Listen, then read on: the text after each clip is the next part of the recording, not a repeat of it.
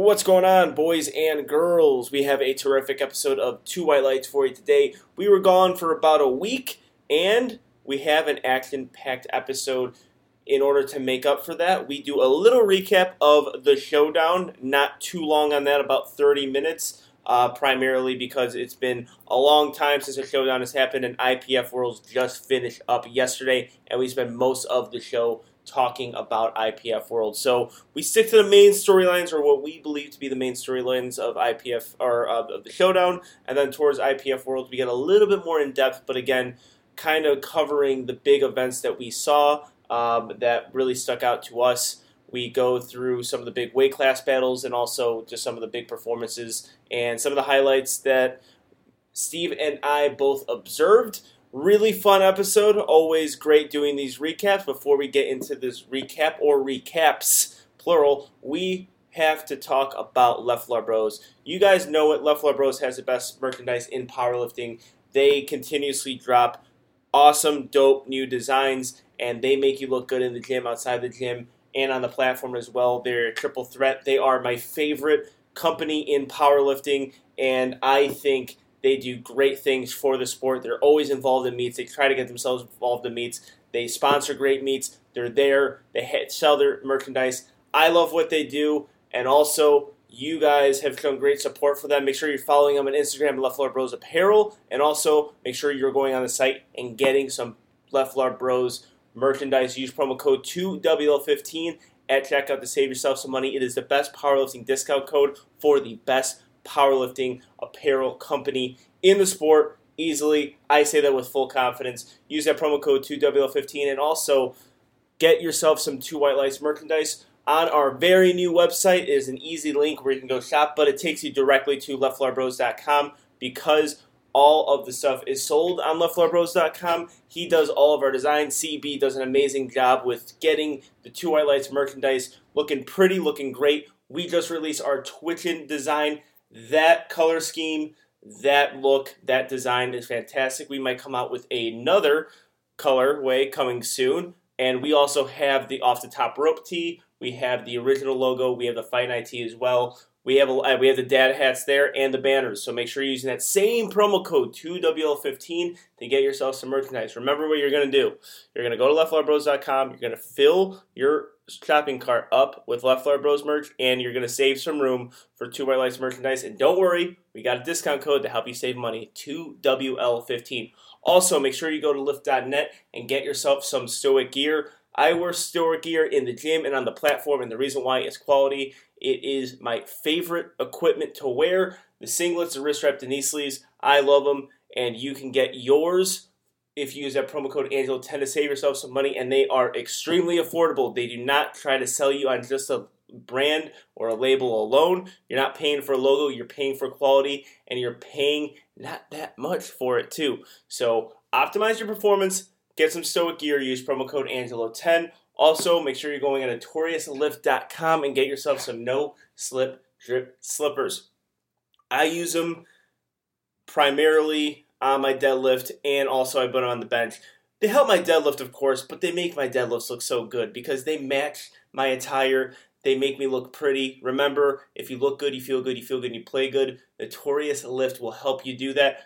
Use promo code ANG15, ANG15, to get yourself some Notorious Lift. And also, make sure you're looking out for the drops. You can go on the website and see what they got available, but those drops and those new colorways and those new designs, you do not want to miss out on those. Use promo code ANG15 and get yourself some Notorious Lift slippers. Also, make sure you are subscribing to Two White Lights on Apple Podcasts. Download our episodes. Give a 5-star rating. Leave a review. If you love Two White Lights, you will give us a 5-star rating, and you will give us a review as well. That is important to us on Apple Podcasts. We're also available on Spotify. All you got to do is follow, and you can get up-to-date episodes for Two White Lights. And also, we got the website as well. And the navigation on the website, shout out to Kyle Miller at Project Strength, is phenomenal. You can listen to the episodes a little bit more easy. We can get we have the categories out for most of the episodes as well. So if you want to recap, you want to preview, you can search that, and also subscribe on twowhitelights.com as well. And without further ado, here it is, Two White Lights.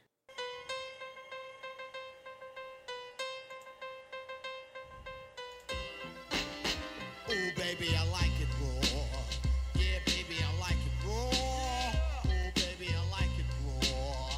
Baby, I like it raw. Shimmy, shimmy, y'all, shimmy, yeah, shimmy, yeah. Give me the mic so I can take it away. Off on the natural charge, bon voyage. Yeah, from the home of the Dodger Brooklyn squad. And as promised, we are finally back with a couple of recaps. In this week that we were gone, Two White Lights was gone, we saw a lot of things in powerlifting. We saw the showdown meet, we saw IPF Worlds, we saw the pro qualifier, saw a lot of shit, and now we're going to recap a lot of it. Yeah, it was a busy weekend. I had a busy weekend, too. I was game day coaching all day yesterday at Missouri State Championships. I had one of my lifters competing at the Virginia Pro Qualifier, and now he's going to be at the Virginia Pro Qualifier. So that's or the Virginia Pro. Nice. Before, so I was very excited about that. Was that Lorenzo? Yep. Lorenzo. Over now. Or Lorenzo, last name Saber couldn't pronounce. That's what I heard. I still don't. I don't know it. I think I know it, but I don't. I think it's Tomaciao, but I don't think that's right at all. I think it's Tomacello, maybe. Oh, okay. I say it wrong all the time. It doesn't matter.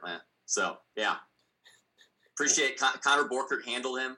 That was a big go-to. He handed off some of his strength to Lorenzo, and it went well. Nice. All right, that's good to hear. And we are also live on Twitch as well. So we are recording. We're going to be doing this quite frequently, is going live on Twitch and also recording the podcast. But we had the showdown take place as well about a week ago, and we did a recap, or we did a preview on the showdown, and with the recap, much like previewing the showdown, it's hard to even recap the showdown, because it's all intertwined in amazing lifts, great moments, but like it's not as straightforward as, say, IPF Worlds. Yeah, because, I mean, for a meet that is about the top five, and we literally did our entire preview show on the top five, the actual meet puts very little emphasis on that. It was almost near impossible to find out who actually was the top five. I mean, we all knew John Hack won, and we all knew Christy Hawkins won. But outside of that, like, you had to kind of dig to find out who actually won. So therefore, like, when I think of the showdown, I don't even think about the top five. I'm just thinking about memorable performances, and it really goes down to memorable lifts. I mean, that kind of is the untested side. It kind of, a lot of times there's more emphasis on lifts versus. I seriously had to wait an entire day in order to find out who won the meet. And it's this odd, interesting thing that happens in powerlifting. But I was watching it, and I think the same as you. I was caught up by the amazing lifts that actually took place, the amazing moments. Unfortunately, the first amazing moment with his Joe Sullivan squat, that got blocked out by the camera crew. And the funny thing was, at that moment, I had empathy for the USAPL in banning any non-affiliated USAPL media and going onto the platform because of that situation alone. Like, that, it was almost like the USAPL, like, all right, complain now, Angelo, you fucking idiot. You don't know what you're talking about. Yeah, that was a notch on the belt of, like, it is an issue when you get too many people wanting their own videos of everything. So, but yeah, like you said, like, I mean, if I actually think back on this meet, the literal thing I remember more than anything of watching it that was like, holy cow, was the two almost made 1,000-pound deadlifts. Yeah. If either of those were made, in 10 years, we probably look back, and the main thing we remember is who hit that 1,000-pound deadlift, which we actually kind of talked to Garrett about it. Like, Jamal puts almost more into that because he knows, like, he could hit the world record total, mm-hmm. and not too many people outside of powerlifting are going to care. If him or Dan Griggs deadlifts 1,000 pounds, they'd be SportsCenter famous. Yeah, absolutely. I actually brought this example up today when talking about Jesus. We'll get to the IPF Worlds recap later, but with Jesus winning super heavyweights, he's going to have to do so much more because Ray Williams was the first guy to do certain things. He was the first guy to squat 1,000-pound raw, drug tested, and that was big, and you have to almost do way more than that and something bigger in order to top that guy's success. This would have been equivalent. Jamal Browner and Dan Griggs, you would have to, if you were the first person to do that in this situation, yes, it is more important than a total, it is more important than winning the showdown. It is something that will make you live in the archives of powerlifting forever. So I usually wouldn't say it, but yeah, in that circumstance, single lift accomplishments are important. I really do think that, and I wouldn't fault Jamal Browner if he maybe sandbagged a few things to do that, but I don't think he did. I still think he was in that meet trying to put together the best total possible. And I think, too, that makes – so this was – I would argue this is the best culmination of untested lifters we've ever had in a meet, other than maybe in 2019, the one that that Steffi and Mariana went back-to-back, and then I think Brandon almost won or something and almost beat Larry. I forget it. But whatever it is, I remember this is probably the best one along with that Kern and then Rump. Like, we had the best, but there was one issue to post about it. Very few people lived up to expectations because they were all cutting enormous amounts of weight. Yeah. Hack lived up to expectations. Christy Hawkins went way past what we thought she would. I mean, I think we all kind of talked about thinking she might be taking a token squat because of that injury, and she ends up squatting an all-time world record. Outside, I mean, we had some other ones. Shane Hauler really came to play. I mean, he had a huge day. Blake LeHue had a good day, but not great day. Like, it was a PR performance for him, but it was well below what he needed to. Kirsten Scurlock, she definitely came out and had an amazing time. I think some other ones. There's some other good lifts, but like true all-around performances, there was a lot of people, a lot of 5 for 9 and 6 for 9 days for people that basically were taking attempts on their second attempts because they weren't going to hit that in a meet after cutting 25 pounds. Yeah. I think that was one of the things that was brought up. I really don't know where to place it on because I think a lot of people just always go to, on the untested side, the attempt selections are shitty, which in a lot of times that's true. I do look at untested side with how they approach a meet in general. And I'm like, I don't know why they would make that 10.5 or 15 kilo jump from second to third when their second was an RP10, but they do it anyways. But also the whole situation of it being just completely based on dots and Wilks and best overall lifter. I think you're just going to promote stupid attempt selections because I think with just going weight class to weight class like it is in the USAPL and IPF, it's much easier to make your attempts that way. It's very simple. You're going based off total and you're only focused on your weight class. You're really not thinking about best overall lifter. When you have to make your attempts based on a person who's 2 weight classes above you or 2 weight classes below you, I think your attempt selections are just going to suck, and it forces people to overreach. And that's why I'm not, like, the biggest fan of best overall lifter meets. I like to see it broken down into weight classes a little bit more. I want the trend to go in that way. And I guess the third scenario there is what you said, is the weight cuts. I think right now we're in a weird situation with the untested side of powerlifting where it's a weight-cutting contest, not a powerlifting contest. I see a lot more lifters do a phenomenal job of cutting down from 200 to 180, but they don't do a phenomenal job of executing their lifts on the platform, which I think that should be the first thing you should worry about, performing on the platform as opposed to nailing the water load and the cut and the IV and then the recomp 24 hours before your meet. Yeah, and we obviously made that post. I'm on the side of, like, I mean, again, like, when we look at this meet, I'm thinking about big lifts. I mean, that's the reason you take steroids. You don't take steroids inject and be as strong as humanly possible. Like, I get the point of, like, trying to be pound for pound strong, but most of these guys could be just as pound for pound strong to it natural. That's why we have the 165 class. The best ones are natural because steroids make you bigger. They make you stronger, but they more so make you bigger. If you want to be pound for, probably be natural and be pretty strong pound for pound. The reason to hop on is to do things that are just ungodly and insane. And we just had a lot of people who had the potential crazy things that it just too often kind of doesn't show through. Now it does sometimes. We definitely see it. I mean, obviously even in the USAPL, people don't perform sometimes up to expectations, but there was just a lot of lifters that even though they had good performances, you just know that so much more if they were doing a 2-hour weigh-in and couldn't do these ridiculous cuts and whatnot. So yeah, I agree. But I mean, I think we should just go with the person that always takes the headline in these untested money meets, and that's John Hack. I am at a point to John Hack where I said it on the preview show. He needs to fuck up for me to be like, oh, that was surprising. That's something that I can really talk about. Because I'm continuously just talking about John Hack doing ridiculous things that we didn't think that would be able to be set, and he just does them. And I, it's hard to talk about it, in my opinion. I don't know how to continuously talk. I think he's done so well in this sport. He is turning into like a LeBron James type or a Michael Jordan type, where we have to give him a bunch of handicaps, or we have to start ridiculous debates on whether or not he compares to Eddie Cohen or Gene Bell or people of the past, and try to get this debate going, because that's how fucking good he is. He is going up in weight classes and taking their records. He's done everything you need to do in powerlifting, and I think the only conversation that is had after the meet, because we're so used to his dominance, is he the GOAT? How does he compare to Eddie Cohen? How does he compare to the powerlifters of the past? How does he compare? Is he going to take multiply records? What's he going to do next? Like, that is what where we're at with John Hack right now. Because, I mean, he out-totaled Jamal. You look at Jamal and you're like, holy cow, Jamal's insane. He out-totaled Jamal. Yeah. Weighing 20 pounds or 40 pounds lighter. Mm-hmm. Also did something we talked about on the previous show. We talked about how, like, a couple of years ago, we talked about how no guy could ever touch, like, where women's were on the Wilks and Dots. It would never be possible. It would be asinine. He just hit a Dots and what's it in Wilk? 650-ish as well?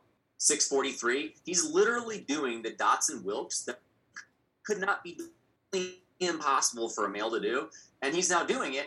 And that also, to an extent, like, makes some other people's performances look kind of subpar, because, like, John's doing it weighing 98 pounds. It's just absolutely insane. And I'm going to say that for Christy Hawkins too. Like, we had two people in this meet that were just, they were just God tier, and everyone else was below. I mean, Christy was out-totaling the next person that was supposedly supposed to be in her class. Bad journalism, we got that wrong, by 100 and almost. So John's beating people 40 pounds heavier. Christy's out-totaling the next person in her class by 150 pounds. Like, they were just at a completely different level of anyone else in real. Yeah, and I think John Hack is that guy, though, that's like, where we didn't think something can be accomplished in powerlifting, he's the guy to do it. Because we said we were like, there's no way anyone is going to total 2K at 181. And he did that. And then he goes up in weight class. He totals more. Now he's beating 242 guys on his total. He is the guy that breaks, like, through all the expectations that were put on powerlifters. He's the person. He also, like, trailblazes the way for other people. Because in the conversations I'm having, where, you know, after the meet, will this be accomplished again? Will this be set again? Will another lifter come close to him or set these numbers at this weight class? And everyone says, it's not going to be for a very long time. Well, it has happened.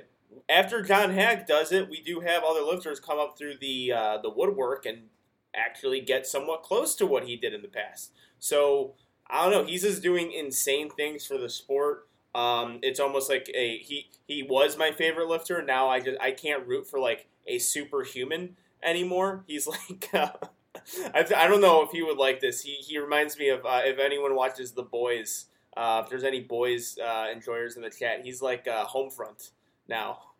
And Homefront, he's like Homefront as opposed to Captain America. He's just that damn good. He's perfect in every way. I mean, I'm not saying Homefront is. If you guys want to watch the show and, you know, come up with that might be the most flattering comparison, you can do that, but that's what Hack is in my mind. Like, he could think of something, or he could just burn a fucking hole through your head just by looking at you. That is what John Hack is for me in powerlifting right now. And, like, he has his performance. I think after Hack, it kind of overshadows a lot. You have Chad Penson second, which so Chad Penson was not very happy with what Garrett and we actually it was just Garrett. I'm going to throw all the blame on Garrett on this one. Chad, we're still cool. Hope we're boys and shit.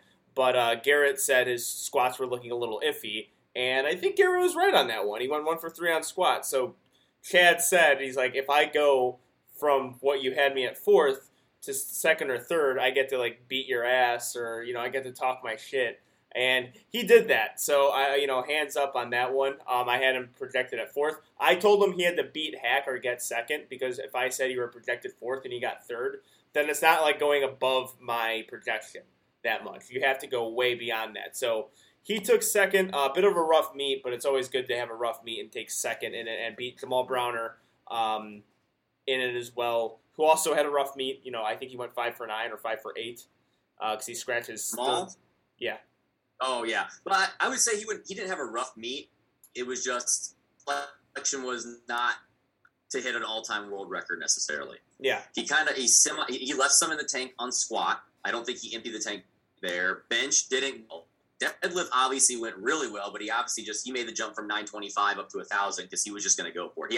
I mean, he loads up 970 or 975 and chips it. He probably has it. So we know a little bit more, and that would have moved him up in the second. I would say he probably on the men's side had the second most impressive meet, you could say.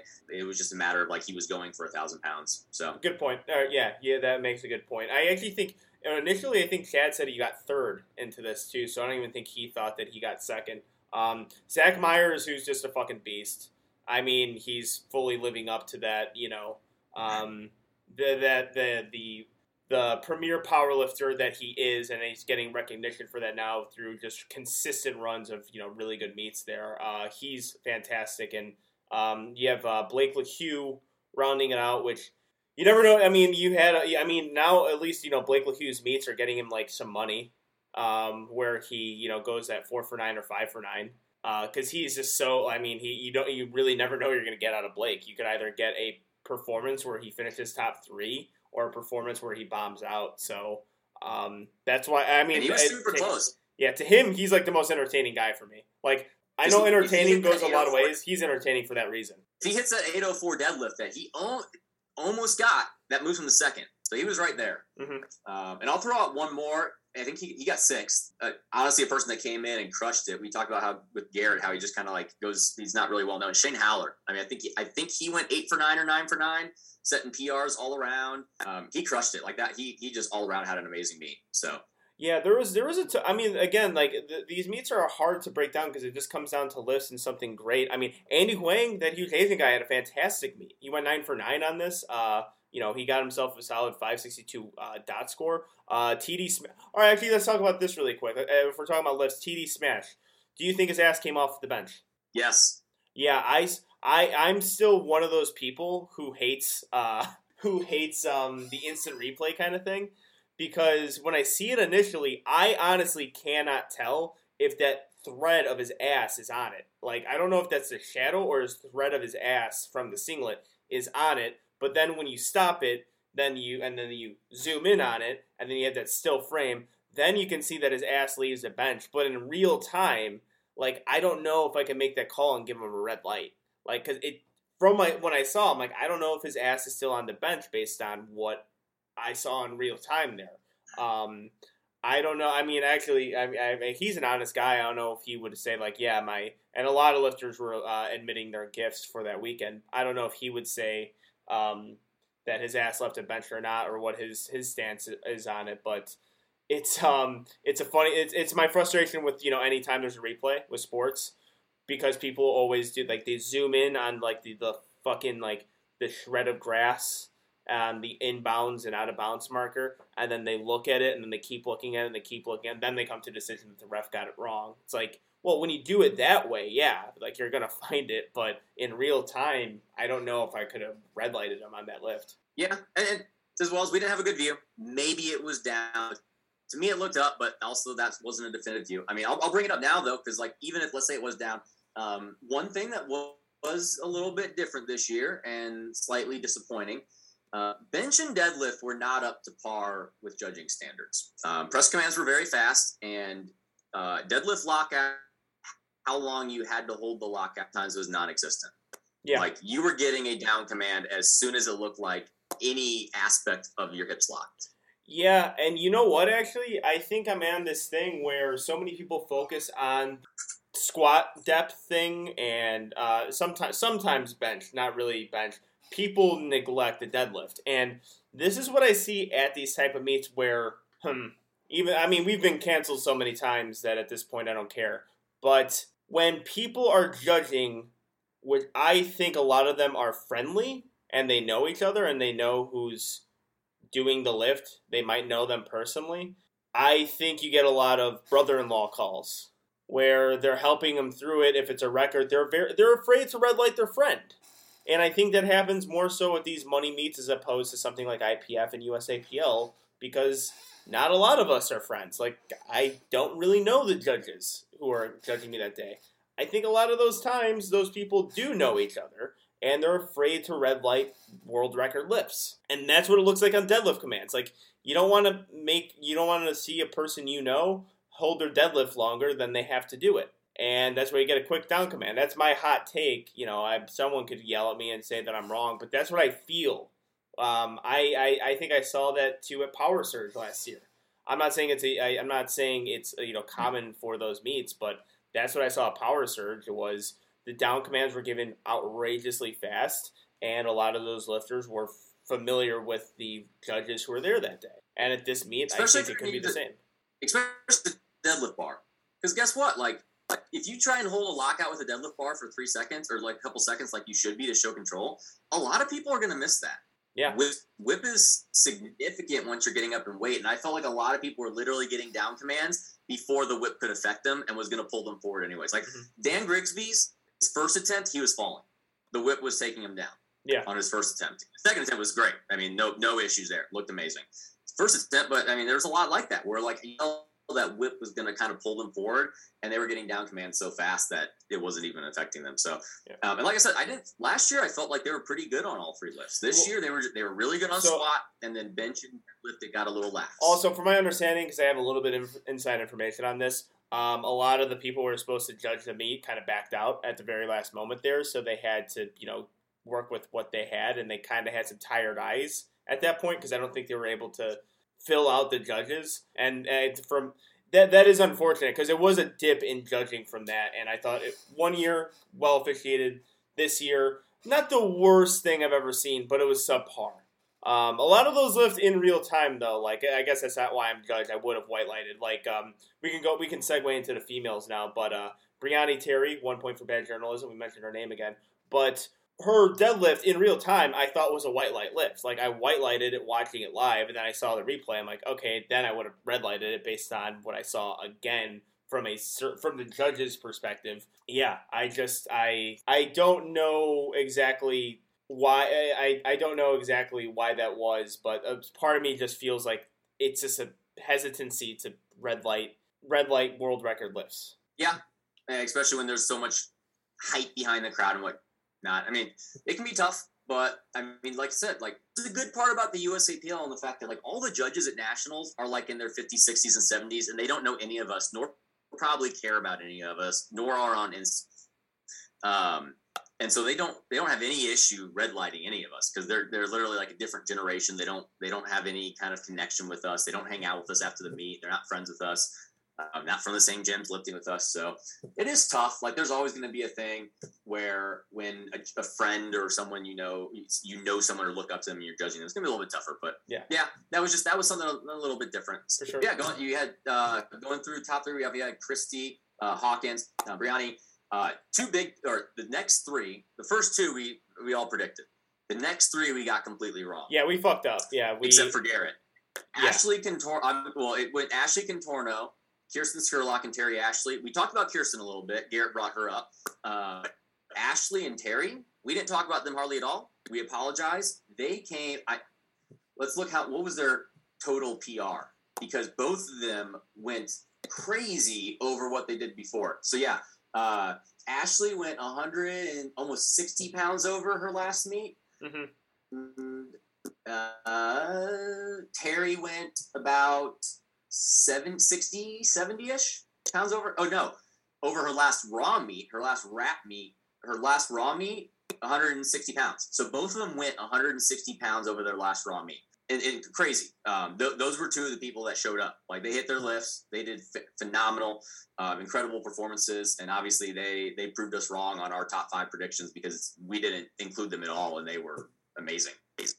Yeah, that was that was the thing I was watching the most, and really just watching like our picks, be proved wrong. But that's why you do this, right? That's why you watch powerlifting meets. And that's actually a good thing that happens is we're not really expecting these great performances from these lifters. They go out and do it, and now we get notice of them.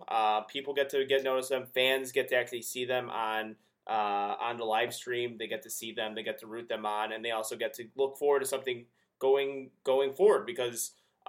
We said on the preview, I think Christy Hawkins, Brianni Terry, Chloe Lansing. Unfortunately, she tore her quad. We did not know that going into the meet.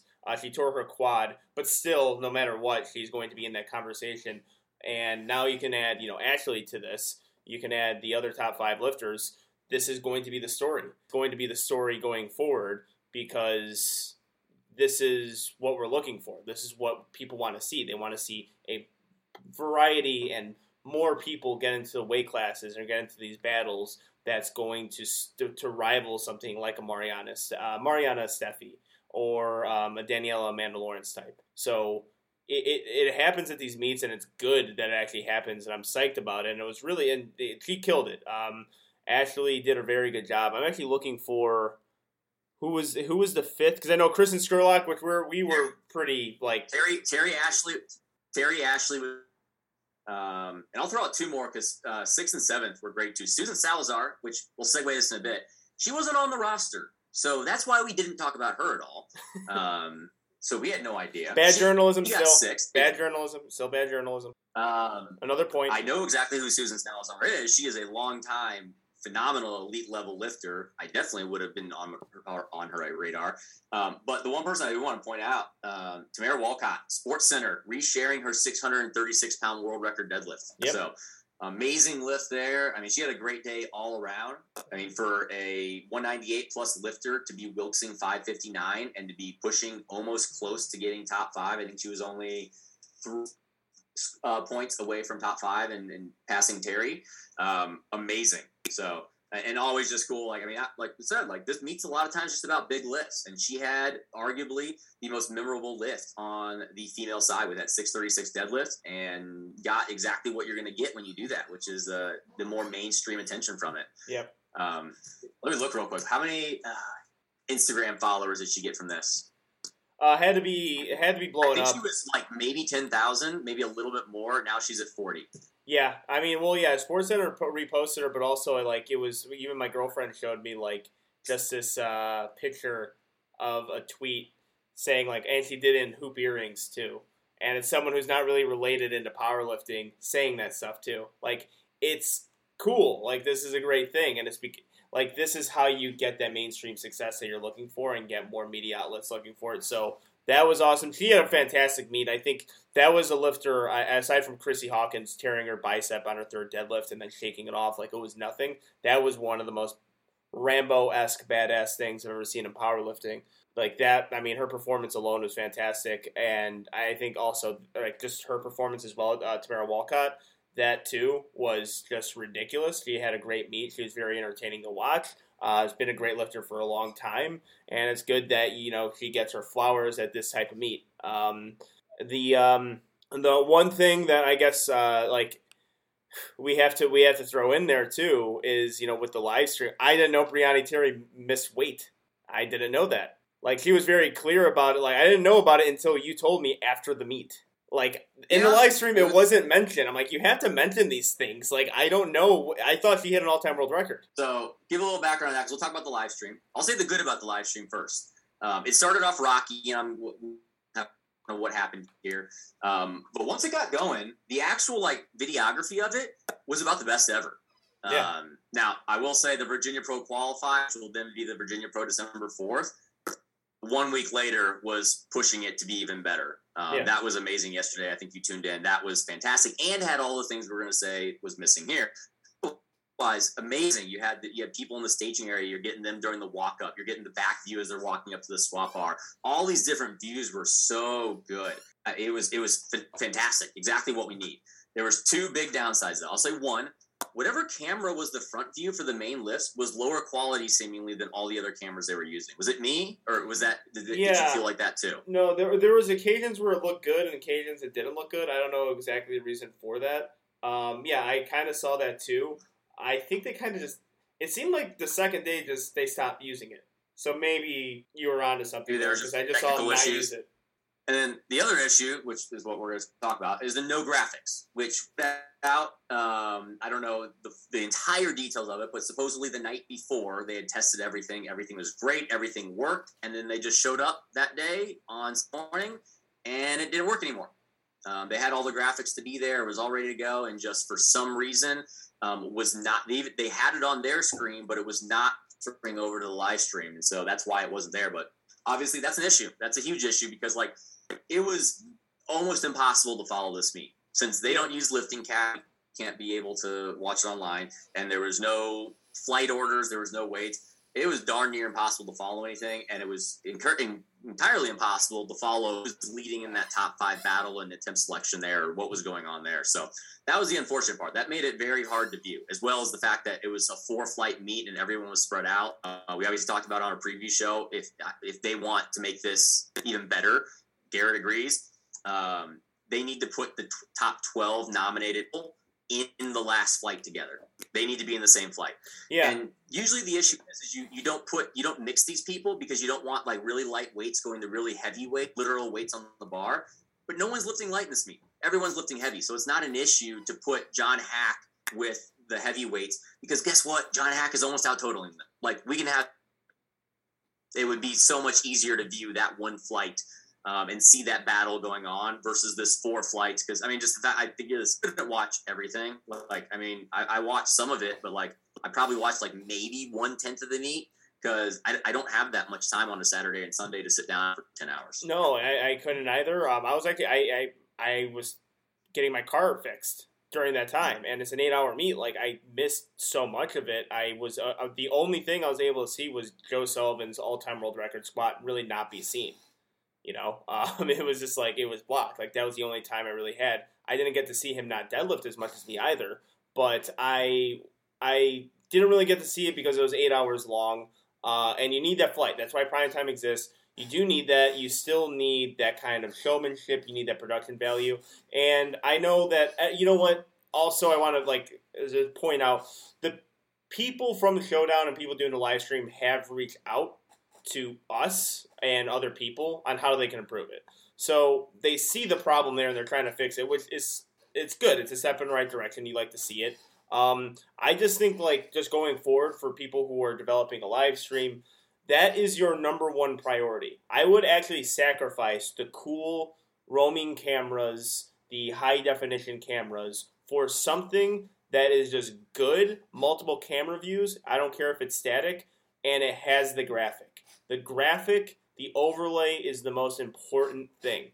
Focus on that first. Make sure that is dialed in, that is set, you are perfect, that there's no glitches in the system when you do that, and then really focus in on the dynamic cameras, the production value of the meet, how it looks, because it is the most important thing when it comes to following a meet, when it comes to spectating a meet. And it was a nightmare the first 2 days. One, they had Garrett, commentate himself, which is very hard to do. Whenever you have one commentator, I don't know exactly why I wasn't picked to commentate that meet. I might have to ask some people. I could assume the reason why, but I would have to ask some people on why I wasn't there commentating it.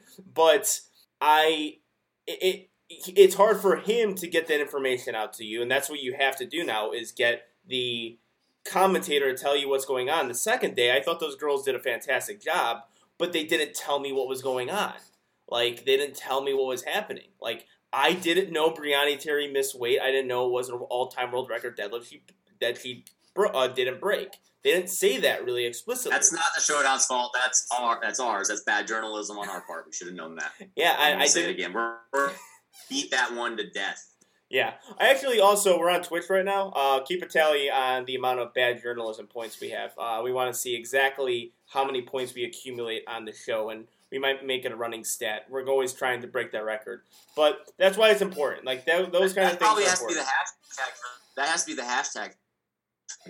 Bad journalism. Yes. Boom. Yes. All right, you guys found it. Bad journalism. Yes. For the showdown and IPF Worlds recap, it's hashtag bad journalism. Make sure you do that on the story repost. But yeah, but also, again, like I said before, they've reached out on how to make it better. My advice to everyone listening, first and foremost, graphic overlays on what's going on. Like, just finding out who won, Monday Night Football on Tuesday is not a good thing. So, that's fix that up and try to make that. And I'm confident that they will make that happen in the future. And more meet directors kind of understand that, and they make the changes necessary.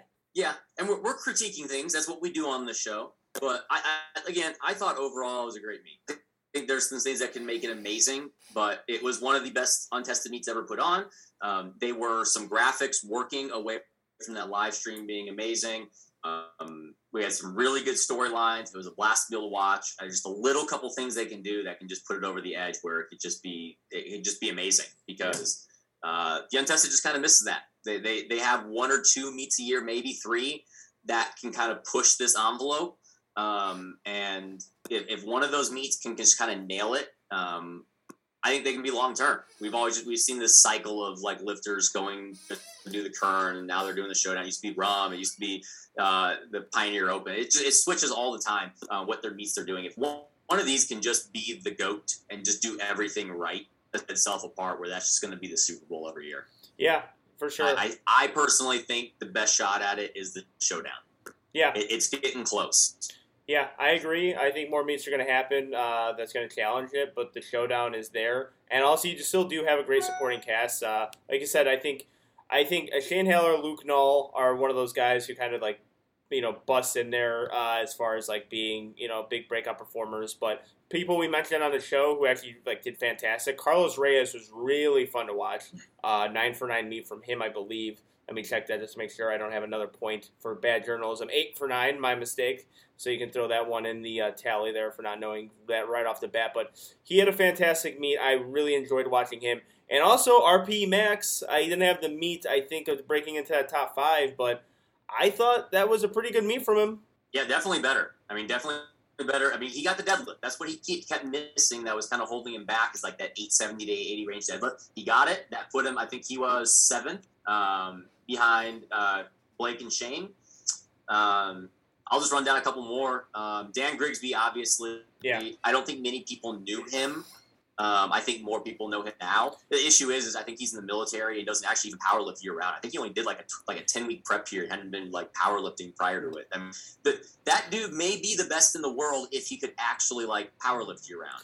Yeah, he's insane. Yeah, Dan is the power, like, he is, like, one of the powerlifter. Like, every top powerlifter knows him because they were sent a video. It's like, he's perfect with what he does. He has perfect leverages. He looks like a fucking superhero. Like, he's just built amazingly. Like, he's just a fantastically built lifter with amazing leverages. And every powerlifter knows of him, but not, like, the niche fans of powerlifting really know. Yeah. Going down the list, got a couple more. We talked a lot about Jen Rotzinger, which she had a great meet. I mean, she's been kind of like the go-to that 114 class for a while, but she actually got beat by 6 pounds by Alicia Luna, someone I don't think we talked about at all. So Alicia came in and actually took that weight class and finished, I believe, 8th overall on dots on the women's side. Jordan Wong. Obviously, Joe set the record, but Jordan actually set the record, too. They went back and forth. That was incredible. Battles in the entire meet. Yeah. Jordan Wong setting that record. And the last one I'll throw out there, I'll throw two more. Craig Foster hit that huge 1,008-pound deadlift, but the one we need to say, because we crapped on him, and he proved us wrong, Nick Forte. I mean, he shut us up. No problem. I was about to say, and he was a good sport about it after, too. He listened to it, and he got back to us, and, he buried a squat. But at the same time, I want to say that people were saying that he shut up a lot of haters about about his squat depth. Well, you squatted to depth this meet, so yeah, you're gonna shut up the haters if you do what we wanted you to do, and that was squat to depth. So yeah, I find it very funny that that's the thing. It's like, oh, you proved a lot of people wrong. It's like, hey, all he had to do was do that in the first place. He wouldn't have a hater. You know what I mean? Like he would be fine. Everyone would think he was awesome. But he was a good sport about it. I'll give him that. Really quick, just your quick reaction, Kevin Oak, depth or not? Yeah, I didn't know what the hell this was. I was getting on that record point was not depth. Yeah, I think I guess Kevin Oak has a good amount of fanboys going on because like I said multiple times like no, like every angle you look at, like objectively speaking, it was not depth. I don't know what you guys are looking at, and I couldn't convince everyone. I agree. It was a red light lift. I don't think he really made a ruckus about it. It seemed like a parallel lift to me. I don't know. I That was one of the controversial things that happened after that meet. But yeah, those. So we really couldn't go through a complete breakdown of the showdown, weight class by weight class, because we're on some time constraints, and also we have another meet. Yeah, IPF Worlds just finished. We're not going to do another podcast on it, so I'll talk about it now. The fantasy league we did was a blast. Yeah, it was so much fun. I don't think you got to be as involved back to adulting this week. I was was actually working. Yeah, I was so upset about that. Yeah, not being able to. It was so much fun. We're going to do this again. Obviously, we can't expand. It's going to be different leagues. We just can't be in every league. It's not going to be like the King of Lifts one where it's all 400 people or whatnot. It's like 8 to 10 team leagues. It was so much fun for a couple reasons. One, we were on a group chat. All of us were going back and forth, just bantering every single session. Two, it made every single weight class fun. Even if Jessica Butner's running away with the 76s, I had someone who was battling for fifth place, and that was huge. Or you had someone that we were sitting there on the edge of our seats because if our lifter was missing our first two squats and we're worrying about them bombing out and getting last, we know that's going to ruin our fantasy. It was a blast. I honestly think we talked about it in the group chat. We're going to try and make what we can do. I think it's going to be even more fun come nationals time when we actually know more of these lifters versus drafting random people. We had so many people that didn't even were from Libya and Mongolia, but absolute blast and shout out. Mike took home the crown last minute of the 120s. Me and you for a very long time, or not a very long time, but it was looking like you were first, I was second. We were going back and forth. Did you have a bomb? I think you might have. Did you have a bomb? You had a bomb out or someone? Yeah, my joke picks of novelty apparently did matter. Actually, I think that's my experience with this fantasy league of actually trying to win it and not just being funny and taking the only lifter Mongolia had and then them show not have a lifter in there and then I was just picking people based on name alone. That ended up hurting me, but yeah, it was a lot of fun. Like you said, I didn't really get to participate, and I was kind of upset because I right when Worlds start, I had a huge workload for my other job, and I was thrown into it super quick, and I really couldn't even barely watch IPF Worlds. I really had no time to watch it, and it really sucked because that fantasy league, like you said, has the potential to do great things. If you do it in a league format, it's much better because you're watching people. They don't even know they're pulling for seventh, but they're pulling for seventh, and we're going we're watching the thing please pull for seventh place here. We need it's equivalent to me watching a football game, and it's 37-14, and you're still watching to the end point because you put money on the over and it has to hit. So you're just hoping for a garbage time field goal or touchdown. And that's what keeps you watching the game. Same way gambling makes all football games fun. Even that Thursday night Jaguars-Titans game, fantasy leagues for powerlifting makes everything fun. Weight class to weight class. It was fantastic. I really can't wait to do it again with our future meets. Yeah. And yes. I think we can even do one for the Virginia Pro. I'm going to brag on myself. What do you say? Can we do one for the Virginia Pro? I know there's not enough lifters, but we can do a smaller one. There's enough lifters. We have to do a small one, maybe 4 people. Yeah, we would have to think about that. I'm arrogant. I got second, so I'm gonna make sure I say that. So yeah, I may have not won, but I got second overall. And Harrison got third. So the Oracle's not always gonna win, but he's always gonna be close. Yeah. I was really confident in myself. I mean, we're gonna get to all the stuff, but I was so just happy with my first 4 picks there, especially with the steal of Chandler Babb. I think because I'm about to go on a whole sizable worship to Chandler Babb very soon. When we get to 69 because I think as far as breakout performers, it was her, but her winning the 69s and me picking her in the second round, I'm I'm a genius. Right? Everyone was picking Kim and Anna. I'm sitting here going, Chandler is going to win that fucking weight class, and she did. That made me feel like the Oracle for a second.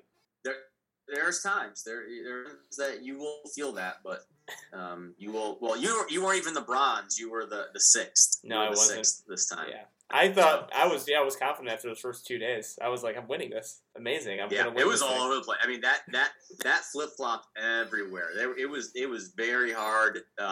Kudos to Harrison's like a web developer and data analyst. He kept making up new statistics to kind of track where people were, because it was so hard to figure out like what placing we were at first. And he made up all these different scoring metrics to be able to kind of get an idea of kind of where we were in comparison as things. But the actual like recap. So what we're gonna do, you got men and women, obviously. Even how it lines up pretty well. There was basically men's classes that were really competitive and 3 women's classes that were really competitive. And then outside of that, the rest of the classes were just kind of like, there was a very clear winner. So we're going to kind of go break down each of those 3 classes and then kind of talk about those winners, I think. So, yeah. And really leading off, best one to lead off with, because it was, in my opinion, by far the best battle of Worlds, 93 kilos with Gustav versus Keiko. Yep. I think we knew Gustav was good. I didn't know that he was that good to where I think he was probably 2.5 kilos away from winning. Yeah. Like if he had 2.5 kilos less on that last deadlift, he probably wins that meet. Yeah, I completely agree with you. That was, I think everyone, I would say probably a consensus highlight of IPF Worlds was the Battle of 93. It was everything you hope for in a battle. Yeah, Gustav is extremely good. But Jonathan Keiko, is there an award for most clutch powerlifter? Because I think it's him right now. Jonathan Keiko is coming up clutch in a lot of these meets that are difficult to win. He's got the clutch team. I mean, him and Atwood. I mean, well, we're going to get to it. Kimberly Walford was usually the most clutch lifter of all time. But, yeah, Keiko, I mean, 9 for 9, hitting big deadlifts when it matters. And it goes back to, like, Keiko. I mean, we talked about this before. This is kind of Russ, too. There is benefit to not being a super technical lifter, to someone who's just kind of brute strong. Not saying they have bad technique, mm-hmm. but they don't rely on anything crazy. Russ and him are both conventional pullers. They both have very just normalized squats. They don't do crazy bench arches. It usually lends itself to being much more consistent a performer, and we've seen that with Keiko. He just comes in, he does his 9 for 9 thing, and if you're going to beat him, you're going to have to beat him. He's not going to lose. You're going to have to win because he's not going to give it to you. Mm-hmm. Yeah, and that's why, like, I'm just saying with him as far as just being clutch, it's like Atwood is winning meets by like 1,000 kilos, and Keiko had to do it twice. He had to pull for the win. He had to come up big in a very pressure-filled situation. Just that situation alone is hard for a powerlifter. Just knowing that if you miss this lift, that you will fall a second, and then the dream of getting a world championship is gone. Like it's such a hard thing to actually go through and compete with, and he did it. He's done it twice actually too at USAPL Nationals. He had to do it again. Like he had to do it 2 times in a row, and it was fantastic seeing him get that moment. I think I was, and also, like, there's things that I think everyone could agree on. Keiko winning, like, we can all agree that was just fantastic. Like, we were all in a good mood after you see Keiko winning something. Like, you just an overall like. You can't dislike it. You can't knock it. I think he's one of the more loved figures in powerlifting for a good reason. He's humble. He's a super nice guy. He's fantastic. He's just an extremely likable person. Maybe the Swedes were not happy that happened. Maybe it was the only person would be Gustav that Keiko won, but I was very happy to see that. More deserving. I don't think there was a more deserving lifter at Worlds, and I think most people just really wanted to see him win because everyone knows the story behind it. This was his goal. This was his dream in powerlifting to win IPF Worlds and get there, and he did it. Like it was just a fantastic moment. Yeah. So Gustav, I mean, that's going to be interesting. It depends on where it's held. I mean, there is a benefit. I mean, most of these American lifters doing a bit less because obviously they're traveling overseas, and that's going to affect Keiko, where Gustav gets that home field advantage.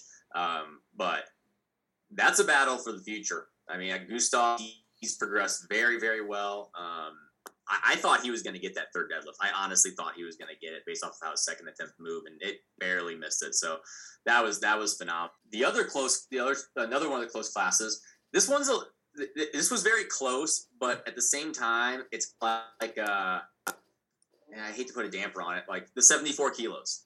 Yeah. Alexander Erickson, I believe I didn't get to watch some of these. Obviously you didn't get to watch because you're working. Some of these I didn't get to watch because they were before I woke up. Usually there was 3 sessions a day and I have to watch the next 2. This one was when I was sleeping.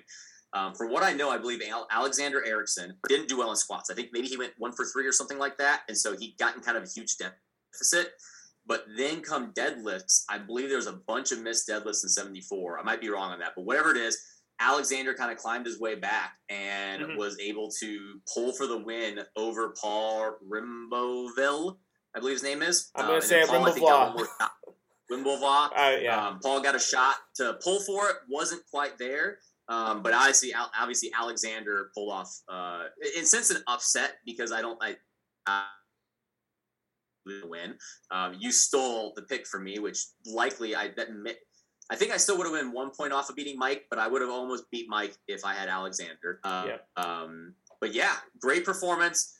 He is the world champion. Obviously, there's the caveat. The fact is, I think he totaled 720 kilos, I believe it is. Yeah, 727. Which would that be?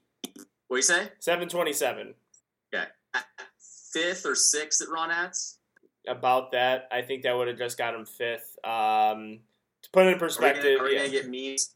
Yeah. He just put "sigh" in the chat. Squat Mean Deadlift doesn't like that, but I don't care. I mean, the fact of the matter is like, no. This is okay. Can I go into this rant right now while we're here and while everyone's in the fucking room, where people are saying that's not the point of it being like, okay, yes, but we still have to say it because that's important, especially to a lifter like me, where everyone's like, oh, who cares that the 1 through 5 of Raw Nationals would have gotten first at IPF Worlds? Yeah, it does matter because I can still definitely total 800 kilos in Sweden. Can I total over that?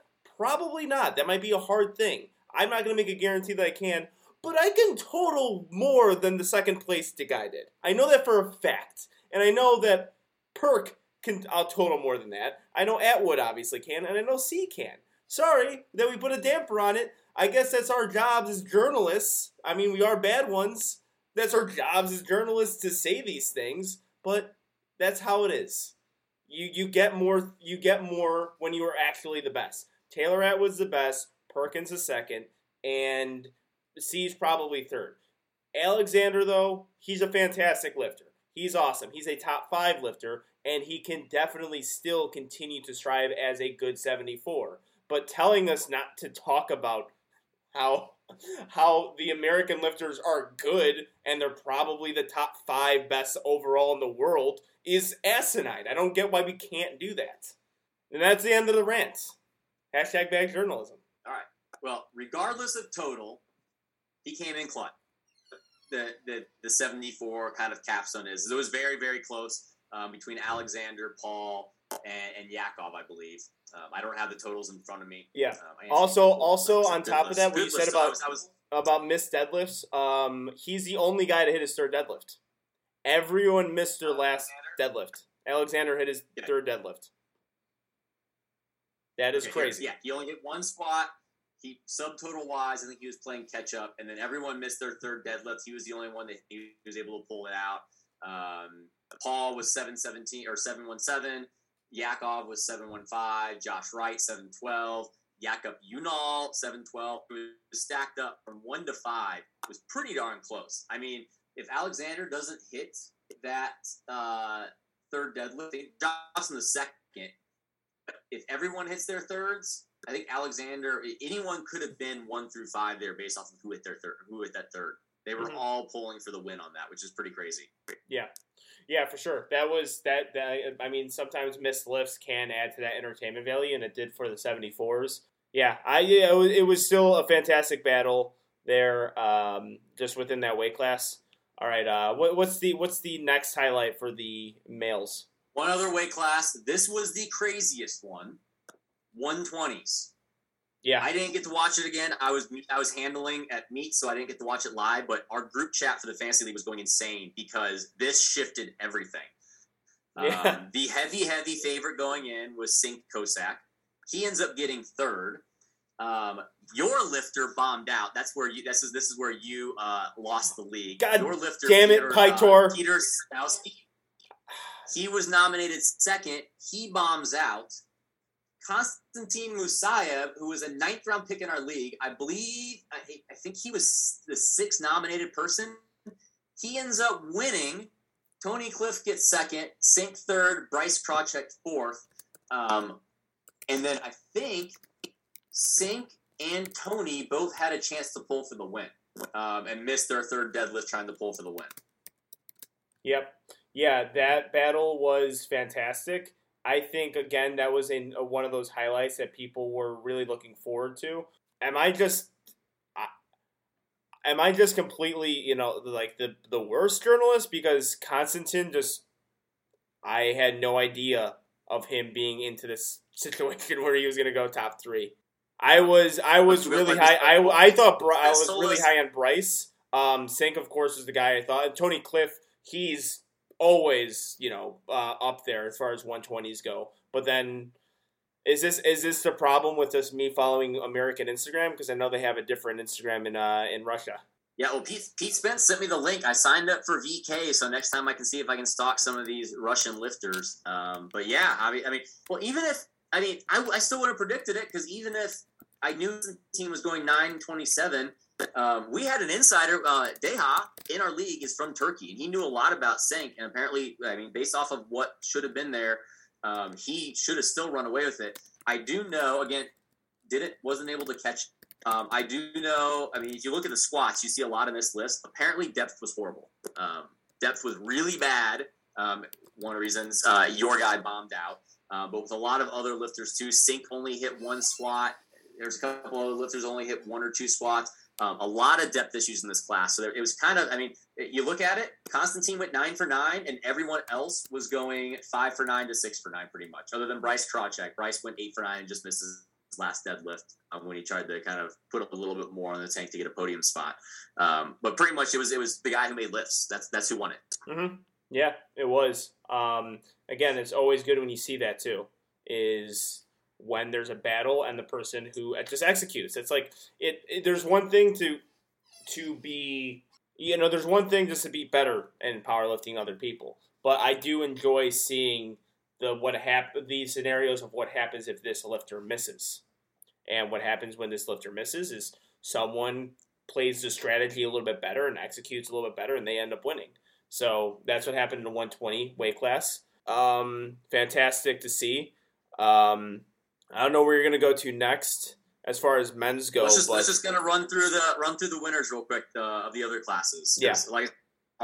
Nearly as much of a battle. There's not as many headlines there. 59. The headline there is two people competed. Yeah. I think there was 4 dropouts from that 59 class. So there's only 2 people that competed in that class. I wish I had cut down because I could have gotten a bronze medal at Worlds. But to no surprise, Sergey Fedosyenko won it. It was a good meet for him. It wasn't like an all-time PR. He didn't do anything crazy per se. It was great, but it was just another Sergey Fedosyenko clinic where he just comes in, he does what he does, dominates the 59-kilo class and took the gold medal. That was about it. So 66 was a little bit more interesting. On paper, it looks close. Pana only out-totaled Sergey by kilos, but I don't know for other people watching it. I never thought it was kind of in jeopardy. It pretty much Pana seemed in control the whole time. Sergey was doing good, but he really needed he had to really reach to be able to win there. And then Eddie Berglund, he had a decent meet, but his bench wasn't where it needed to be. Kind of the same thing he's had at other world championships where he just can't have that same bench that he has in training. And so Pana seemingly kind of ran away with that. And he had a little bit more in the tank, it seemed, on squat. A little bit. Bench, it was pretty close. He grinded that one out. Deadlift, he actually hit that final lift. He just lost grip. It actually seemed very hard. He just lost grip on it. So he seemed pretty much in control. It was a pretty dominating performance by Pana, in my opinion, even though total-wise it doesn't matter. Yeah, then I think with the 83s, Russ, of course, dominated. But you had some really good moments out of 83, particularly with the deadlift. I think there was, four world records? Yeah, because Ina pulled the world record on his second, and then Russ pulled it on his third, and then Giannis Bouchau from France then chipped Russ, and then Ina then chipped Giannis. So there was four world record pulls back to back. Yeah, that was a fantastic thing, and also with Ina getting it, that was fucking cool. Because you have Russ, right? Russ is Russ. He's an enigma. He's the face of powerlifting, in my opinion. He's well-known. He's the world record total holder. He's undisputed the best in the world. Then you have this lifter, young guy, deadlift specialist, and he has the final moment of the 83s. The dude, if you follow Ina, he's fucking hilarious, just makes memes and reposts memes, makes me laugh daily with what he posts. He's a young lifter. He has a lot of room to grow within his progress as a lifter. And he gets the final deadlift in a flight that has Russ or he on it. I love situations like that. I just love moments like that. I was so happy to see it, especially the way he pulled it too, because it wasn't the cleanest pull. Hell, it was, one of the uglier pulls I've seen him do. But he did it, and he had the final pull of an 83 class that featured the best lifter in the world on it, and he took one of his records away from him. So, Russ, you don't get it all. Ina has it, and I am very happy that Ina has it. Also, I want to make a little point right now. If you guys want to mention me in a IPF comment, thinking that I'm going to be your friend, if you take a shit on Ina's record that he set, it's not going to work. I don't give a fuck that my deadlift was higher. It's his record. It's his world record. Yeah, he has the world record, and I'm happy for him. I don't, I saw a lot of people, mention that, and, you're not impressing me by, negating his accomplishment there. No, he got it that day. He's the deadlift world record holder, and I'm happy he has it because it's an actual good deadlift now.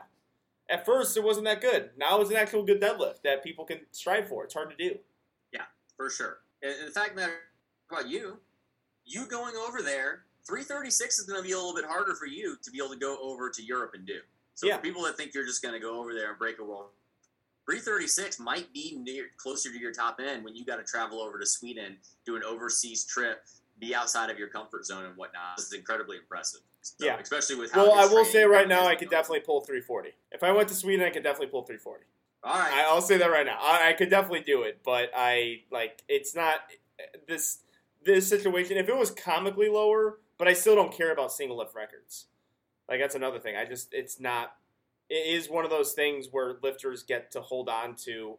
I just don't value them as much as a total and beating someone like an IPF World Championship or a national championship. But yeah, it will be harder. I will say, I don't think I could get 345 as easily. That's a hard thing to do. But yeah, there's something that goes to say about going overseas, traveling, and especially in an ultra competitive environment with super strict judging. Then you got 105. Not an upset of who won it. Anatoly, we figure, was going to win it, but he upset Russ by 0.2 or good lift score points to take overall best lifter. And honestly, it would have been interesting to see Anatoly versus Ashton. I mean, it would have been interesting because obviously Ashton totaled more on U.S. soil.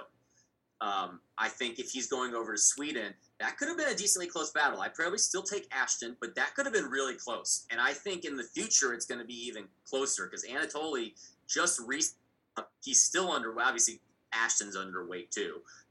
But incredible performance by Anatoly. And really the two lifters after that too, Emil Norling, a big jump there. He got up to a 905 kilo total. And then a guy that most people don't know about, Quarantine Clement, only 21 years old, totaled 895 and got the bronze medal. But yeah, it definitely was still the Anatoly show. Anatoly, world record, and just record. Yeah, and he's Quarantine is another one of those French lifters. He is fantastic French lifter. And dude, I was not sure on how he would do. I've seen his training before. His squats looked a little high. His lifts look a little janky. And he fucking killed it. Like, that was one of the big breakout performances in my mind. I was really, really impressed with what I've seen from Quarantine. As Squat Me and Deadlift said, he had the best good lift score among French men ever. And that is a country with fantastic lifters. So, you know, I think Pana had the look as the, you know, the top male lifter in France. Quarantine is up there now as well. And that's going to be a lot of fun in the future. Anatoly, yeah, man, because Ash did compete this weekend, but, you know, this is one thing. If I have to motivate Ash, it's like he hasn't competed overseas, I don't think, in his entire career. I think he did as a sub-junior. Okay, but that's still, like, that's... It's still a thing that had, like, it's not exactly proven as battle-tested, where people like Russ, Atwood, all these other guys have done it many, many times. He hasn't. So, yeah, that is something we have to think about. Now when we talk about, you know, Anatoly. Yeah. Ashton did IPF Worlds 2014 in Hungary as a sub-junior equipped. Is though, because that's obviously a very long time ago, and that doesn't really translate to kind of what we're talking about. Because yeah, it would be interesting. I think that would be a very, very close battle with Anatoly and Ashton right now. If mm-hmm. we're going overseas, and I don't know how far Europe, or how far Ukraine is from Sweden, but obviously it's going to be closer than the U.S. is going to Sweden. So I'm sure it's a little bit easier of a travel there. So. But that definitely is, they're 1-2. They're the two best 105 kilo lifters in the world right now. Yeah, I agree. That will be exciting if the international competition stays strong. And then with super heavyweights, you have Jesus Oliveras winning. He was a big favorite coming in, but I think just him getting that meets, because he was disappointed after nationals, missing his last two deadlifts. He missed his third. It was close. It was a two red light lift. I think he really made a statement with that meets. He improved himself on nationals. That was his big goal, of course, obviously to win a world title as well. Pretty much went uncontested. Yeah, he almost won by 100 kilos. Like that was. That was a Ray Williams-esque performance. Like, it was just kind of like, it was Jesus' world and everyone else was lifting in it. Yep. Crushed it, obviously, huge squat. Bench was really good, too. Deadlift, we talked about it, much improved. Obviously, he had lockout issues, and that was much, much improved. I did agree that third deadlift was soft. I didn't think he had, much, much improved, and that's more along the performance of kind of what we expected going into nationals as well. So, and it's only going up from there, because obviously, he just squatted, I believe, 970. We know some of this was kind of tapered down a bit, obviously, because he's having to travel overseas, and especially for a big guy, it's even rougher. We've seen that with Ray. Traveling overseas can do sometimes.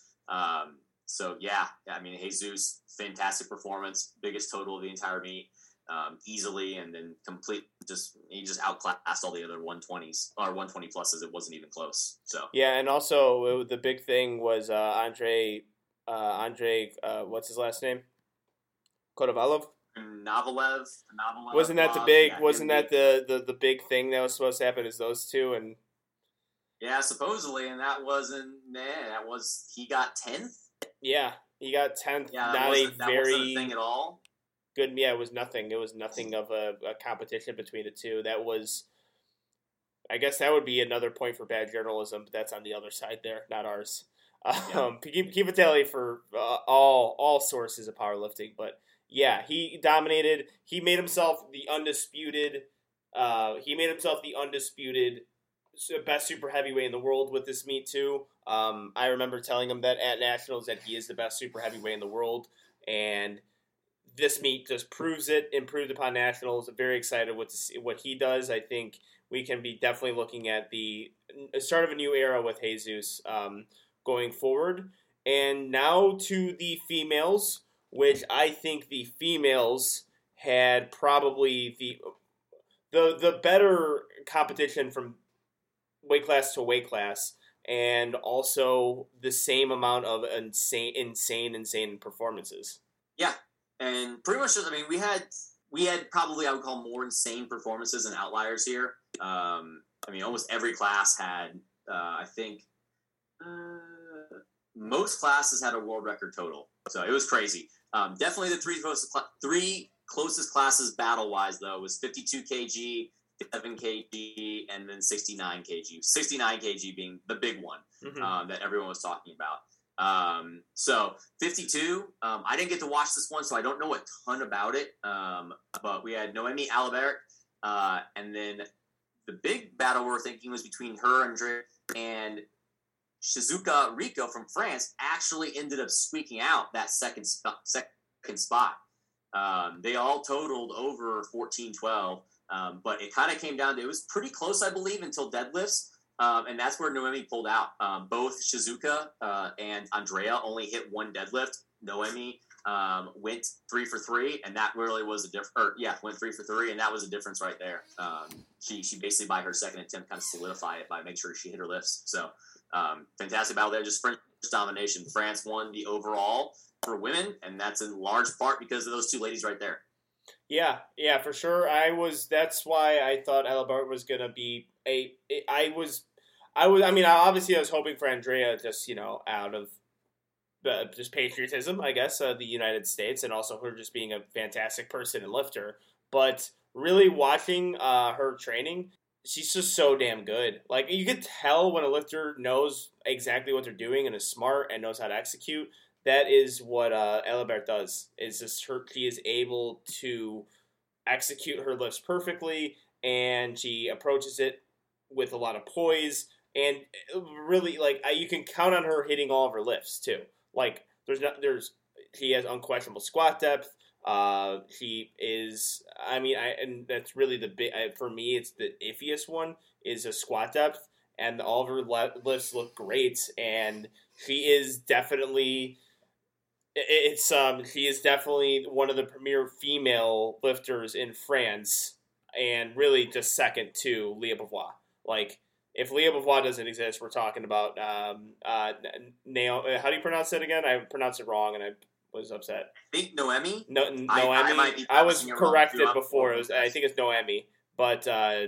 She would be that person, right? If like one of the best female powerlifters in history doesn't exist, Fantastic performance from her. Fantastic battle there from the 52. Didn't know much about Shizuka Rico. I did not.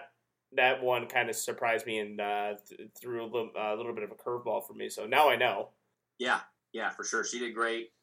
Andrea, not her best meet, but obviously she got to go to the world stage and came out with a bronze medal. But going into the 57s, this was a battle, but I felt like he kind of had control of it the whole time. The only kind of hiccup there, this is a rule that I've never seen called, and I've always wondered why. Join, I think another lifter or so in this flight got called for elbows touching thighs. Mm-hmm. Your elbows can touch your thighs. They can like just lightly touch, but they can't aid you at all. They can't have any action of aiding. And I think there was 3 people in this flight that got never to this day seen it called, even full time. And like, the person is literally pushing with their elbows. I'm like, how is that not being called? It got called, and that's Joy missed both her second and her third attempt on that, and that kind of opened it up a bit because Bobby Butters was crushing it. Maria T, she missed on depth on her second. I think if she didn't, it would have closed the gap a little bit more because her squat seemed pretty easy. I think she probably could have gone 180 and had a little bit more of a padding there on her squat. Going in the deadlift, Joy just went crazy. She had that 220.5 world record deadlift, and she already had one. She almost pulled 32 on her third. She almost got it. It was close, and she could have pulled something like 227 if she needed to, and probably would have hit it. She had a decent little cushion, but it was going in subtotal wise. Maria and Bobby Butters were nipping at Joy's, but Joy just kind of pulled away at the end there, really kind of separated herself, which I think kind of what we thought would happen. Yeah, that call, I was warned by it before when I used to do high bar because I was super under myself with my elbows, that I was warned if my thigh, I thought if it was your elbows touch your thighs, you get a red light because it's very hard to decide on whether or not it's helping you or not. So in my opinion, if you're a judge and you just see the elbows touch thighs, I think that a lot of times you're just going to, I would give the red light because like it just, I can't tell if it's helping you or not. So I'm just going to give you that red light because it is in fact touching. Yeah, I mean, it's so hard to win a weight class, especially as competitive as this one. Because I think she was a favorite going in, but Maria Hatti, that is a person that you know can definitely win. She's done it before. And I'll talk about clutch lifters. She's one of them, very clutch. And also to go 1 for 3 to start off the day and end up winning, that's a very impressive and very difficult thing to do. So Joy doing that was quite impressive. And her deadlift, we talk a lot about forklifts and powerlifting. She is a certified forklift. Give her the stamp right now. Certified forklift. We're going to start that on Two White Lights. We're going to have our certified forklift list. Joy is on that. Just an absolute beast of a deadlifter. Like I said, it would have been interesting, though, if Maria had hit 180. So Maria took 190. She only took because she was just trying to make sure she solidified second over Bobby.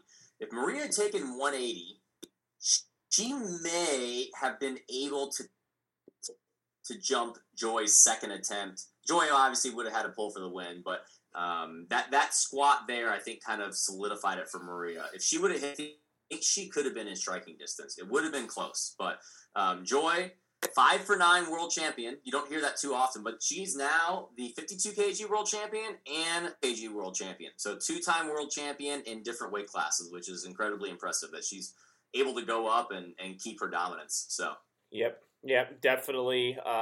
Definitely a fantastic lifter is Joy Ninamani. Moving on to which weight class? Which one do you want to do? 69 kilo. I mean, that was the highlight, and it was the highlight, but not who we thought. I mean, we really thought it was going to be Chandler Babb versus Ana Castellan and Kimberly Walford, and it ended up being my 12th round pick, Marte Jenner and Sarah Mazzantini from Italy, who actually were pushing. I think Sarah was more, she actually was able to jump. She hit a 12.5 kilos over her second attempt to jump Kim and Anna to get the bronze medal, which is a huge clutch lift. But the person actually kind of pushing Chandler all day was Marte. She finished just 6.5 kilos behind. But for the most part, I mean, it was kind of the Chandler Babb performance. I mean, she kind of ran away with it. Like, I mean, even though she had a little bit of a challenge, she pretty solidly won. Kim just didn't seem to show up at her best. She totaled 22.5 kilos less than she had at USVI Nationals.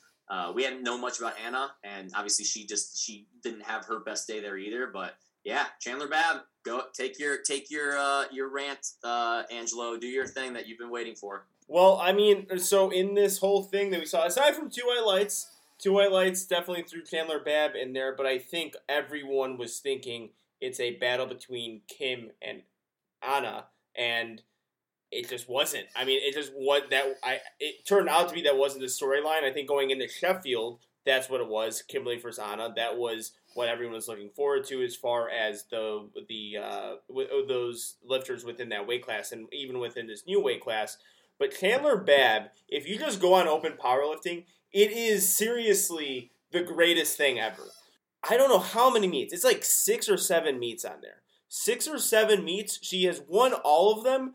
And like 4 of them or 5 of them or 4 of them are massive, massive wins. So over half of her powerlifting career is her winning a world championship or a national championship at very competitive or within very competitive federations.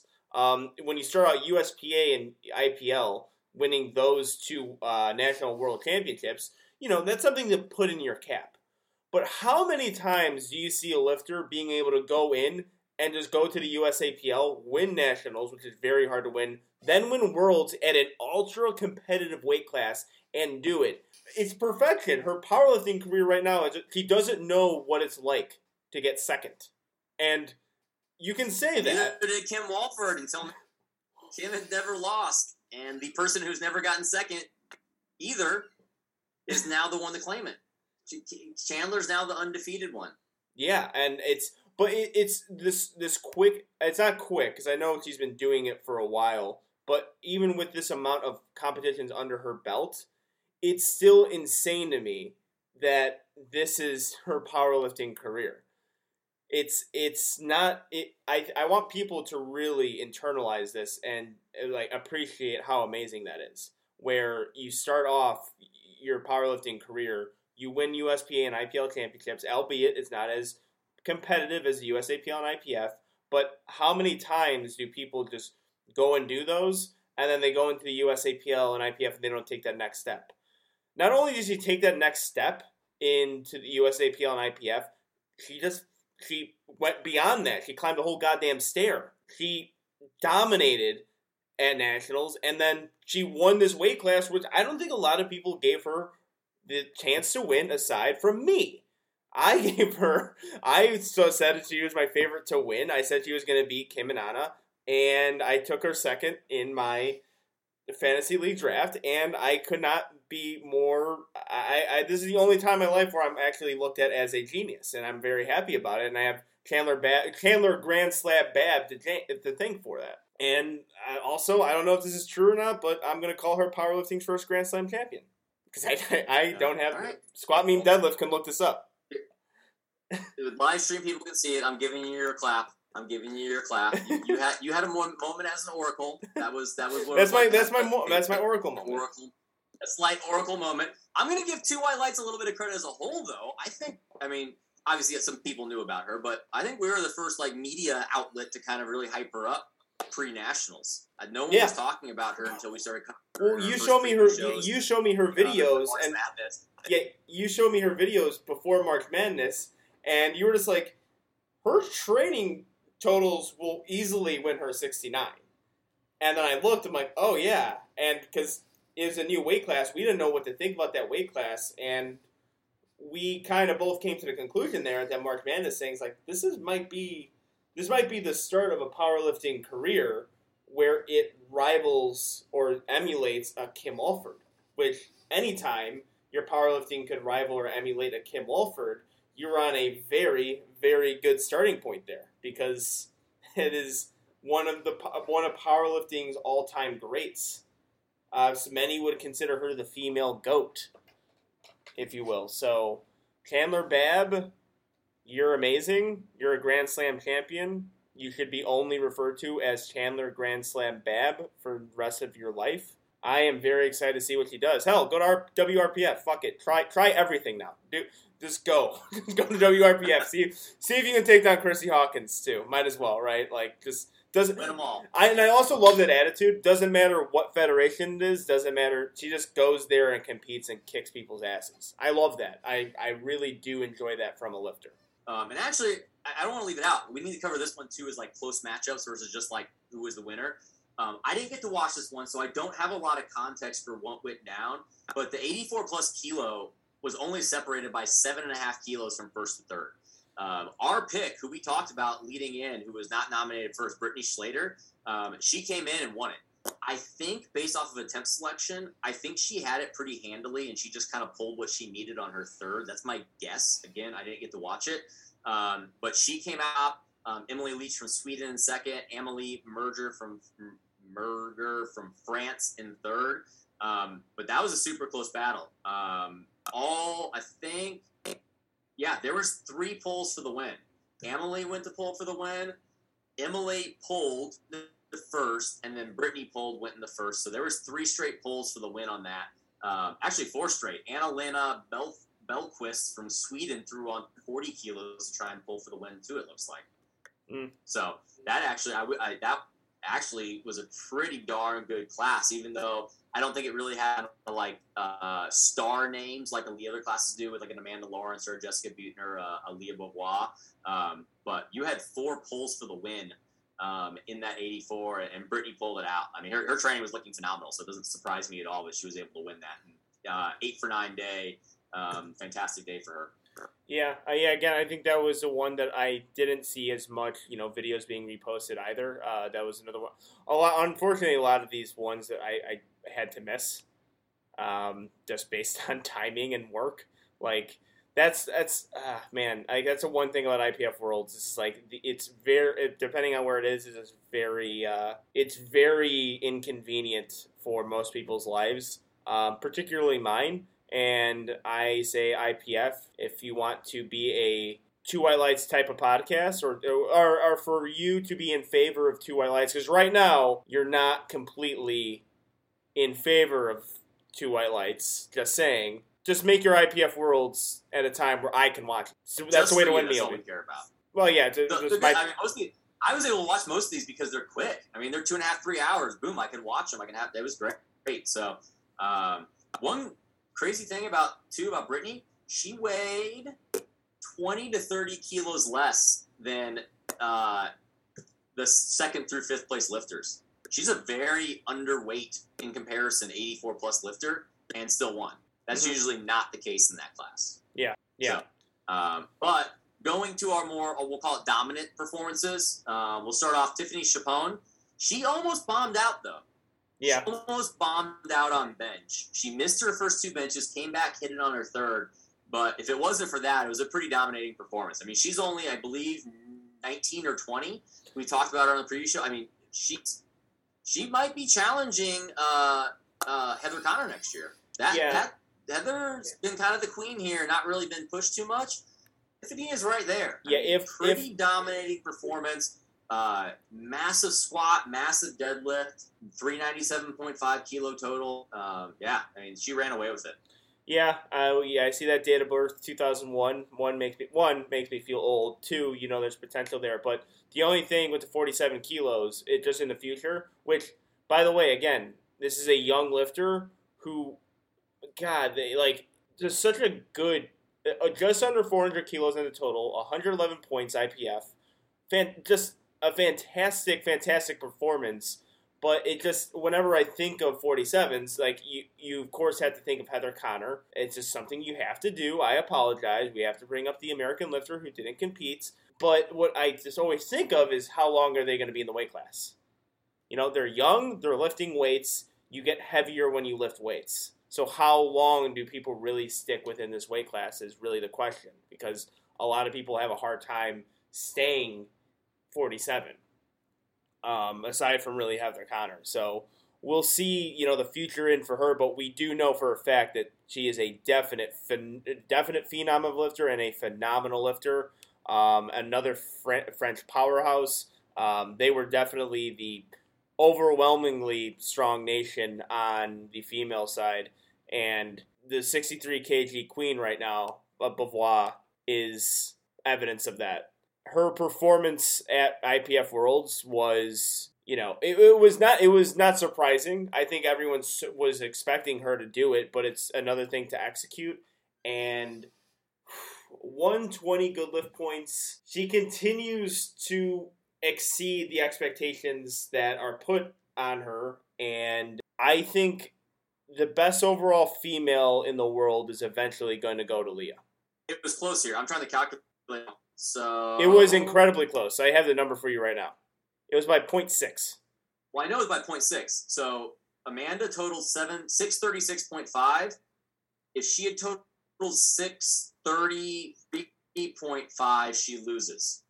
So Amanda basically won by 3 kilos. And it was close to, I'm not Amanda at all. Amanda won best lifter. It was phenomenal. Leah probably had more in the tank on squats. She just missed depth on that third one. Honestly, what part of a squat? She just missed depth. I think she can hit 210. Yeah. I feel like Amanda probably emptied the tank a bit more. So yes, Amanda's the best lifter in the world right now. But like you said, this is a battle that's going to continue, and Leah likely is. I would bet money at some point Leah's going to win that battle, whether it goes back and forth or whatnot. Leah's going to get the better of it at some point because they are so close.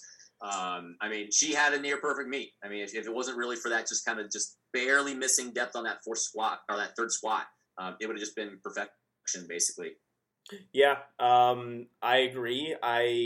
I think at a point that even whatever competition they both end up doing, I think Leah will just eventually get good lift points over Amanda. I think it's going to be neck and neck between them for a very long time, just as best overall lifters go. But, this is not, our American bias here. This is, I guess, an Italian bias. Calora. Yep. She may have won this. Yeah, Calora is, like, when you get into 63s and best overall lifter, based on her numbers in single ply and raw lifting, she did win the 63s in an upset fashion in 2019. Calora is another one of those lifters that you definitely have to throw in the mix there. So Leah, Amanda, then I would say Calora, then you get to Jessica Bittner and the other lifters there. But it's something definitely look out for. And, you know, this is – I think it might have been an injury. I'm actually not sure on exactly why she wasn't able to compete. But I think she did get injured, so I just calculated it. She totaled – she didn't cut enough. She was just 3 pounds over. She obviously just didn't cut, it looks like. She competed in August and totaled 538 at, so I think probably the favorite still is Leah in that class, but that was that was what we were looking for. Is this class could have been high Leah in it, and if I'm blanking. Who do we have at 63 win from the U.S.? Sam Calhoun. Sam Calhoun, for some reason I'm thinking she's 57. It's Brittany Sablicki's 57. Yeah. Of course, Sam Calhoun's 63. Yeah, I mean, the battle was, we were thinking Leah, Carola, Sam Calhoun, and we didn't get that. But even so, I mean, even if they showed up, Leah's probably winning it. I mean, she's got it. And the battle really for this meet was, we talked about it, it wasn't even Leah in the 63s to beat the 63s or Amanda to beat the 84s. It was Amanda versus Leah. Mm-hmm. And Amanda pulled it out. She had a little hiccup on squat. I mean, she had a good squat with her. She had hit a world record on her second attempt, but it just didn't seem full strength yet. But she hit a huge deadlift on her third attempt. Mm-hmm. She actually beat Leah on. She took this on purpose. She beat Leah on her second attempt off a good lift score, and then went up 2.5 kilos to chip it even a little bit more with that world record. So yeah, and the big thing with Amanda too. I mean, obviously. She struggled a lot, or she struggled for some meets with making attempts, and she's kind of put that to rest lately. Mm-hmm. I mean, she's no longer going 5 for 9 and missing on depth. I mean, she went 8 for 9 at this meet. She went, I believe, 8 for 9 at the last World Championships. She's really turned it into being a really good game day performer. Yeah, I think so too, and I think that's one thing that, you know, Flex has been working with her on. Or just, I think going into the strategy is just executing the lifts and knowing, like, that's where getting coaching from Flex and having those people handle comes into real benefit. And that's where the lifter gets an advantage there, because Joey knows that Leah can definitely be the best overall lifter on any given day. Like, it'll have to be that close, and that wise attempt selection is going to be huge in those battles, and Joey's a very good guy to have in your corner. And also, I'm not sure about this, but Isaac Whistler too seemed like he was a big time handler for all these guys and girls who were competing in the Flex Slam during the Virgin Islands. Which he himself is a world champion. I was very happy about that from Isaac Whistler. But yeah, he was handling along with the Flex Fam, and they were getting, like, their people in position to win. And really, the attempt selection all throughout, like, the entire Flex team was phenomenal, especially with Keiko. Like, Keiko's attempts were just like, I think squat beam deadlift did the chef's kiss, and that's a very perfect thing. It's like, it was one of those great, perfectly called. I might be wrong in this, but I think Joey was, like, FaceTime streaming the entire time. I know, at least to an extent, because he was posting some of Russ's, he was posting a stream of Russ's squats in the back room. I think from Isaac's phone or something. Maybe, I don't know the whole time, but I know he was definitely very involved with that too. But yeah, Isaac definitely came in clutch. Amanda, huge meet. And the last one, really, I mean, Jessica Buettner, she had a really good meet. She was really close to having an even bigger meet. She had the strength on her third squat, and she lost her balance and stepped back. That right there, if she hits that, and then she takes probably a little less on her deadlift, she probably can go 575, which is just huge. I mean, that's where we see kind of this weird gap. I mean, this is how Leah out-totaled the 69 class. She totaled 548. Chandler totaled 530. But after that, we start to get these outliers back. We got Jessica totaling 563 to 570, totaling 636. I think, well, we know the battle we want to see that would be really fun to see is Jessica versus Daniela. That's the one battle at 76 that could be really, really interesting. Yeah, I mean, we got to see what Daniela can do, right? The Virginia Pro Invitational has got to really be that, you know, me for her, because I, like, it's just Jessica has built up a sizable lead on that, and I just don't know exactly where Daniela is to compete with. We know what she can do, but, like, that rust is there from her. Jessica Buettner, I think, again, is one of the top lifters in overall. She's obviously the top 76, but she's almost the she's almost getting, like, the forgotten about treatment because of what Amanda and Leah does. And I think I think at a point Jessica can be going well above 115 good lift points consistently. You know, the way she, the amount of muscle she has on her body, she is probably the most jacked female lifter in the world on the drug-tested side. And that usually means some good carryover into your lifts, and she obviously has the leverages for it.